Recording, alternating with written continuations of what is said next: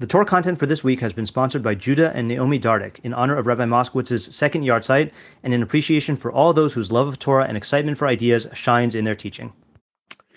Hello, I'm Rabbi Matt Schneeweiss, and this is the audio version of the one-page article I wrote and published on my blog Kol Haseridim on July 19th, 2021, or the 10th of Av, 5781. And the article is entitled The 10th of Av, Seven Haftarahs of Consolation and Life After the Pain. Every year after Tisha B'Av is over, I find myself eager to just put it all behind me and get on with enjoying my summer. To be honest, I think that some of this attitude is residual halachic resentment from when my friends and I followed a psak which prohibited all almost all social gatherings of more than two people.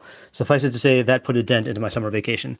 It's always a drag to break the fast after Tisha B'Av and still be bound by many of the prohibitions of the nine days until midday on the 10th. This year, however, I am going to attempt to relate to the 10th of Av differently. Tara Brach's book, Radical Compassion, is about the mindfulness practice of RAIN, an acronym for Recognize, Allow, Investigate, Nurture. There's a fifth step called After the Rain, which she describes as follows. The four steps of rain involve active ways of directing our attention. In After the Rain, we shift from doing to being. The invitation is to relax and let go into the heart space that has emerged. Rest in this awareness and become familiar with it. This is your true home.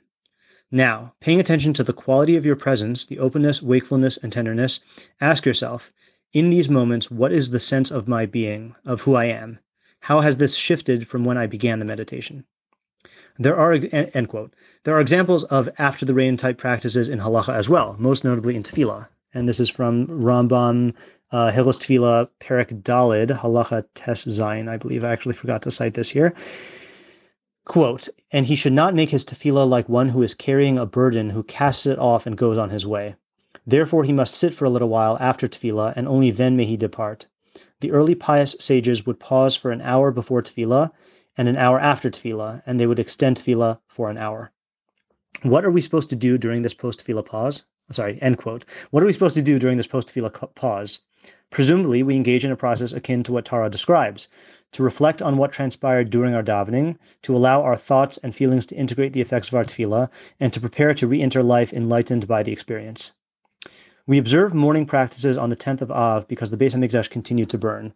On a basic level, turning away from our metaphysical trauma and running back to our normal lives would reflect a callous attitude towards the tragedies of Tisha B'Av and their implications.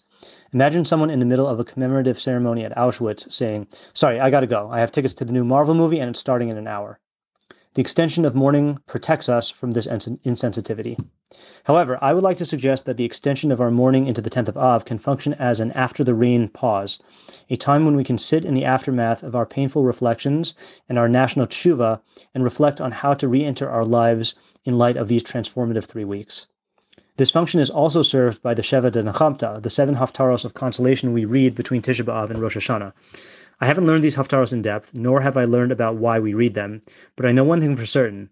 If we took the messages of these haftaros to heart, then we would not simply cease thinking about the three weeks, the nine days, and Tisha B'Av and midday on the 10th, and return to our lives.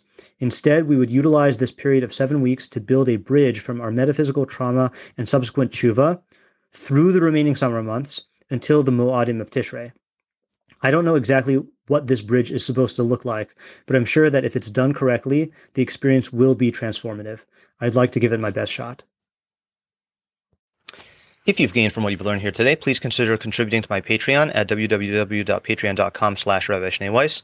Alternatively, if you would like to make a direct contribution to the Rabbi Schneeweiss Torah Content Fund, my Venmo is at matt-schneeweiss, and my Zelle slash Chase QuickPay and PayPal are mattschneeweiss at gmail.com.